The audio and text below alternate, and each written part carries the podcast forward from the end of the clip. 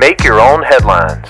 Hey, this is Dal Welsh inviting you to enjoy some random news and make the grace of God your biggest headline of the day.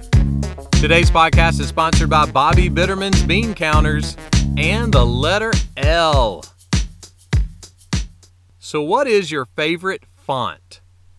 Fonts are the typeface used on everything you read, from books to billboards to bacon labels.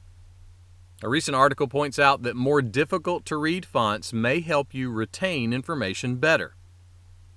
Research shows that fonts like Comic Sans and Haettenschweiler require a little more mental effort and keep you from skimming the page.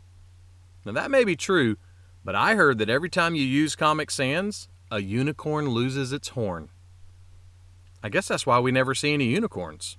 There's just too much Comic Sans. And what about Haettenschweiler?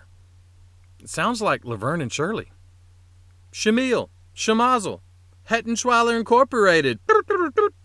We're gonna do it. I heard that if you think Comic Sans is not the best font ever, then you're just talking a bunch of nonsense. About 600 years before Jesus was born, God was giving a message to the prophet Habakkuk, and this was the message Write the vision plainly so he may run who reads it.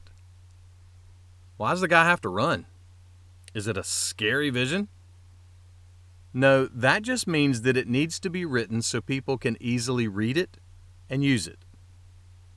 My friend Danny told me years ago not to use fancy cursive fonts on outside signs.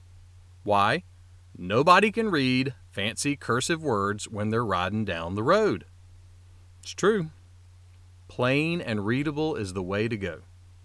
And that's the Bible. Now, that doesn't mean there aren't difficult things in the pages. But as someone said, the Bible is the only book where the author is always present when you're reading. So, for the good of your soul, read and run. Make that one of your headlines today. Make Your Own Headlines is a little smidge of encouragement from Holland Avenue Baptist Church. Tune in Monday to Friday wherever you listen to podcasts.